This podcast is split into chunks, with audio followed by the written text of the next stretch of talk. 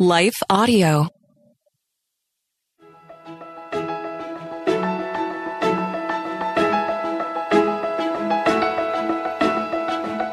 Hello and welcome to the Daily Bible Podcast with Trisha and Michelle. We're just two friends reading through the Bible chronologically and encouraging you to do the same. You can follow us on Instagram and Facebook, Daily Bible Podcast, or go to our website, dailybiblepodcast.net. We are going through the one-year chronological Bible, and we will have links for that in our show notes and also at our website. And if you are on Facebook, we would love to have you join us in the Facebook group. Just look for Daily Bible Podcast and subscribe so you don't miss this conversation and inspiration. It's delivered straight to your ears. Just our voices are there. So join us and subscribe. Okay, so today we read 2 Kings 23, verses 1 through 20, 2 Kings 34, verses 29 through 33, 2 Kings 23, verses 21 through 28, 2 Kings 35, verses 1 through 19, Nahum 1, Nahum 2, and Nahum 3. We just finished the whole book of Nahum. Just like that, another book which finished. Is kind of exciting. Talk off Nahum. Yep. We're continuing to march through the Bible. Thank you so much for your dedication, because it encourages us to continue on. And it's just... I like what I'm reading. Okay, not every day do I like what I'm reading, but I'm starting to put pieces together. That's why I like layers. It. Like, even if it's hard reading, it's like all these light bulbs are going off in my mind. Mm-hmm. Yeah. So yesterday we ended our story of Josiah with him repenting before God for how far the people are from God. They were far, so far. So Josiah is a man on a mission. First, he reads the entire book of the covenant to the people. And second, Josiah did some serious cleanup. He instructed Hilkiah, the high priest, and the priests of the second rank and the temple gatekeepers to remove from the Lord's temple, and I'm reading this from the text, to remove from the Lord's temple all the articles that were used to worship Baal, Asherah, and all the powers of the heavens. The king had all these things burned outside Jerusalem on the terraces of the Kidron Valley, and he carried the ashes away to Bethel. He did away with the idolatrous priests who had been appointed by the previous kings of Judah, for they had offered sacrifices at the pagan shrines throughout Judah and even in the vicinity of Jerusalem. So, you're getting an idea of how dirty these priests were. I mean, I don't think I fully understood just all that the priests were doing. They offered sacrifices to Baal, to the sun, the moon, the constellations, and all the powers of heaven. The king removed the Asherah pole from the Lord's temple. Like, the Asherah pole was in the Lord's temple. Yeah, and the priests, I mean, if they're like, we know how detailed they were in worshiping God, like they had to wear certain things, and then the incense burners, like they must have been doing this for all these false gods too, like all the clothes and all the incense and all whatever. They were way into it. Like they were, this isn't just like some stone little tablet to the side that they're kind of worshiping. They were completely worshiping false everything. They were all in. And so then Josiah also tore down the living quarters of the male and female shrine prostitutes that were inside the temple of the Lord, where the women wove colorings for the Asherah pole. I'm like, how far? And they were living inside the temple. The prostitutes were living inside the temple. And so anyway, once Josiah was done with all that he commanded to happen, there was nothing left that defiled the living God. Like, nothing left of these articles of pagan worship. There was nothing left. And Josiah required everyone to worship the Lord their God. He required everyone. He returned the Passover celebration. The offerings were brought back. The offerings to God were brought back. Musicians, gatekeepers, and priests whose hearts were pure before God took their rightful places. And here's a quick little snippet is for you, is that Israel hadn't celebrated quite like this, hadn't celebrated a Passover quite like this since the time of Samuel. Like, that was a long time. We're talking generation after generation after generation. We're not talking 100 years here. We're talking a really long time since they had really brought back the Passover to celebrate the way it was supposed to be celebrated. And the thing is that we have been so excited when there have been other kings who've brought the Passover back, but like Josiah did it in an even bigger way than what we've talked about before. And then throughout the rest of his lifetime, they did not turn away. Like, the people during the rest of Josiah's lifetime, the people did not turn away from the Lord, and their whole hearts and their souls were for God. And never before has there been a king like Josiah, and not since. Now, that kind of blew my mind, because I was like, what are you talking about? But again, think of all that Josiah did. It took some serious backbone for him to go in and say, I'm going to remove anything that does not worship God. Like, if it's a carven image, or graven image, whatever it is, I'm going to remove it. That took some serious backbone. And then to come in and say, I require you to worship God. That also shows while he was a king on a mission, there had to have been a king with a heart for his people and knowing what was best for his people. So never before and never after was there a king quite like him. Well, at least until we read we've read. Yeah. And I think that's interesting, because you're like, well, what about David? But David, he prepared everything for the temple to be built, and he set up all the worship and stuff, but he didn't have they didn't have idols everywhere. You know what I mean? So it's not only building up, which David did, it was destroying. Like, Josiah just wiped everything out. Yeah. Okay. So then we're over to Nahum. And so the first line of the description of this book, it tells a lot about what is to come. It says, this message concerning Nineveh came as a vision to Nahum, who lived in Elkosh. And so a better translation is the NKJV, which is the burden against Nineveh. Instead of just saying message, it's called a burden. And it comes from, according to Enduring Word, Masa comes from the verb to lift up. So it means to carry or to lift up your voice. So it's like a burden because it's a heavy message. Like he's lifting up his voice to give this message, but it's a heavy one. It's a hard message. That's why it's a burden. And so the prophecies are against the Ninevites. And we're like, wait, Jonah did this. Like, why is Nahum doing this? Because it's about 100 years later that this is happening. And for a time, remember when Jonah came, the Ninevites repented, and then they forgot, and then they went back to their own ways again. So now 100 years later, Nahum is asking the Ninevites to repent. So this is for Nahum. And Nahum lived in Judah. And during the time the Assyrians, so the people from Nineveh were a huge threat. Nineveh was the capital of Assyria, which is now the northern border of Iraq, and the name Nahum means comforter. So his message was to comfort God's people who felt the oppression of Assyria.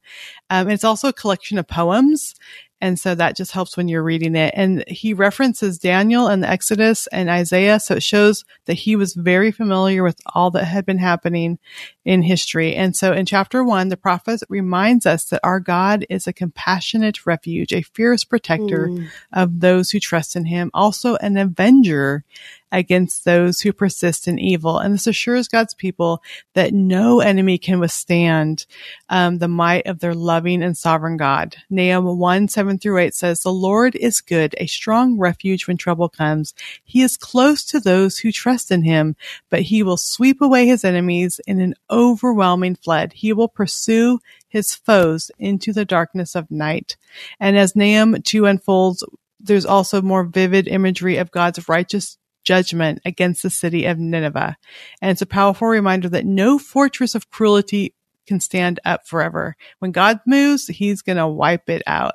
And then Nahum 3 is a lament over the once great city of Nineveh, how it's fallen into depravity and wickedness. And Nahum unveils the consequences of turning away from God. And Nahum 3:13 says, your troops will be as weak and helpless as women. Your gates of the land will be open wide to the enemy and set on fire and burned. And so people like, Nineveh, is that even a place today? Well, archaeologists have found it. They found the remains of Nineveh and its large deposits of ash. So that shows that it was burned. Just like the Bible said, the whole place was set on fire and burned. And so God's word is proven true. It's always proven true, but it's really cool when you come upon history and then you see like, oh, wow, what God said is going to happen actually did happen. What God said would happen actually did happen. I mean, just to hear those words, like, I don't know. I'm almost speechless right now.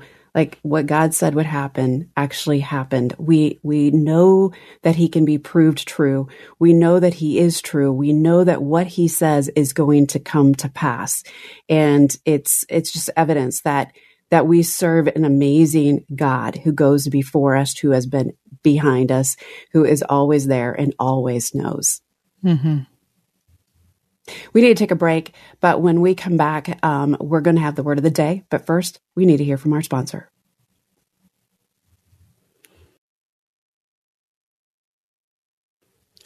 Okay, the word of the day is repentance, which we saw Josiah. He did it and then he cleaned up. He fully did it. So repentance is the act of repenting. It's sincere regret or remorse. Repentance requires an admission of guilt for committing wrong or for admitting to do the right thing. So not only stopping doing the wrong thing, but if you didn't do the right thing, sometimes we need to repent for that too. It's a promise or resolve not to repeat the offense. And it's an attempt to make restitution for the wrong or in some way reverse the harmful effects of what happened. So Josiah again gives us the beautiful example of repentance. He went beyond all these other kings who were godly kings, like you say, Michelle, before him, and they all, some of them, worshiped God, but they didn't tear down those high places. They didn't fully do a full sweeping out like he did. And so it just reminds me of, okay, so we're thinking of this is repentance. Like that is clearly such an image of repentance. And then with ourselves, first, yes, we do want to feel sorry for our mistakes, but then it requires that desire to change. We have to want to change. And then we also have to seek God's guidance and forgiveness. And so just reading both about Josiah and then Nahum, where they're saying the Ninevites had served God. When Jonah preached, remember the city turned to God, which made Jonah upset. So there was a season that they believed in the true God, but then they just walked away from that relationship. And so you could either be like the Ninevites and oh yeah, we believe, and then don't change, or like Josiah and say, I believe, and I'm gonna clean things up. Nahum 1:15 says, look there on the mountains, the feet of one who brings good news, who proclaims peace. Celebrate your festivals, Judah, and fulfill your vows. No more will the wicked invade you, and they will be completely destroyed. And Nahum is echoing Isaiah here. And also Paul says the same thing. He says, and how can anyone preach unless they are sent? It is written, how beautiful are the feet of those who bring good news. So like Nahum's name suggested, this idea of repentance is a comfort, and we need to share it with other people. So we got to think of who would need this good news, but also we could share the good news. We should share the good news, but then it's up to the people that we share it with. Are they going to truly repent and not just like the Ninevites, yay, we believe, and then not follow it? Or are they going to repent and try to make things right, make restitution, to reverse the harm that they've done, like Josiah? It's such a contrast with these two people. Again, it's amazing, chronologically, when we read it, we can see more clearly what was going on and what was going the wrong way, and then this king that does things the right way. Well, and you know, one amazing thing that you are doing as you read the Word of God each day is that you are building your resolve to hear from Him, to understand His words, to truly know what sin is and how it affects our relationships with each other, but most importantly, how it affects our relationship with Him. And you're coming to see the depths of what it means to taste and to see, but you are also seeing the depths of your sin. As we continue opening every page, there is an understanding of the depths of our sin, and it's understanding how important it is to step into God's presence and repent. We're seeing that too. It is so important to do that. That's what God asks us to do. And we have read over and over this year how God requires purity. He requires it. He doesn't just suggest it. He doesn't just say, well, I'm going to let this one slide. He requires purity. And we need to keep that in mind for ourselves too. Like we saw it in a king today, and we saw it in a prophet today, but we also need it for ourselves. We need to repent. And so if you're reading the Word every day and you're keeping up with these podcasts and you're placing a check on your checklist, but you haven't repented of your sins, like if there is a sin that is like deep inside and needs to be rooted out, like then you're not paying attention to Him. You're just going through the motions. And that is not what He wants. That's not a healthy relationship with the God of gods. We need to repent of our sins. And so with the word of the day is a call, not just saying it is the word of the day is repentance. It's a call to repent and be cleansed. In 1 John 1:9, if we confess our sins, He is faithful and just to forgive our sins and to cleanse us from all unrighteousness. And so in that repentance, in that coming to Him and putting our face on the ground and saying, oh Lord, what I have done is wrong. Please forgive me. We receive His pardon. We receive His forgiveness. And it's a beautiful thing when we repent. Yeah. And I love that, you know, that idea of repentance is not just being sorry for our sin. Like we could be sorry for a lot of things, but it is actual not repeating it and then reversing or trying to make restitution or doing something different. It's because, you know, we could feel bad. But if we don't really change and head a different direction and do things differently and do what God's calling us to do, then that isn't true repentance. True repentance is not only feeling sorry, it's doing something different. And I think that's where it's like, oh, but I told God I was sorry. But are we, right? How are we living? Are we doing something differently? It's like, and then just that part, it's not just not doing the wrong things. If God has asked us to do something and we're not following through, we need to repent of that too. It could be fear, it could be doubt, whatever it is. So yeah, I know every time I read God's Word, I'm like, oh, okay. This is not just for those people back then or those people out there that really are doing bad, bad stuff, but did I say I was going to pray for someone and I didn't pray for them? Did I have a neighbor that I've been telling God tug my heart to say, reach out to them, and I haven't done it? Well, those are things that I repent of too, and then do something different. Do what I feel God's asking me to do. It's a lot. Would you pray for us today? It is a lot. It is a lot. Would you pray for us today? I will. First of all, dear Lord, I pray that you will soften our hearts, and I pray that you will lead us to repentance, that we will not only be truly sorry, but we will do things differently. And we know, Lord, that we can only do things differently with your help. You're not asking us like, oh, change, and then like have fun trying to change. No, Lord, you are there and you want to lead us and guide us and teach us and be there with us and strengthen us, Lord. You lead us to repentance, and then you help us to walk out repentance. So I pray that today that you will point out areas where we need to repent, but also, Lord, that you will be there. And I know you will every step of the way as we walk and do the right things, Lord. Give us boldness to do what you ask us to do. Give us strength to stand up against the sins that so easily entangle us, Lord. And I pray that we may just repent with hearts that desire to do your will. And we thank you. In your name we pray. Amen. Amen. Well, we are sending you off with some daily encouragement to get into the Word and be the hands and feet of Jesus. Again, if you don't have the one-year chronological Bible that we are using, we have links to that Bible in our show notes. You can even find it in the Kindle format. Also in the show notes is a monthly and yearly schedule of the Bible reading plan that we are following. So tomorrow we are reading Habakkuk 1, Habakkuk 2, and Habakkuk 3. Then we're moving on to Zephaniah 1 and Zephaniah 2, verses 1 through 7.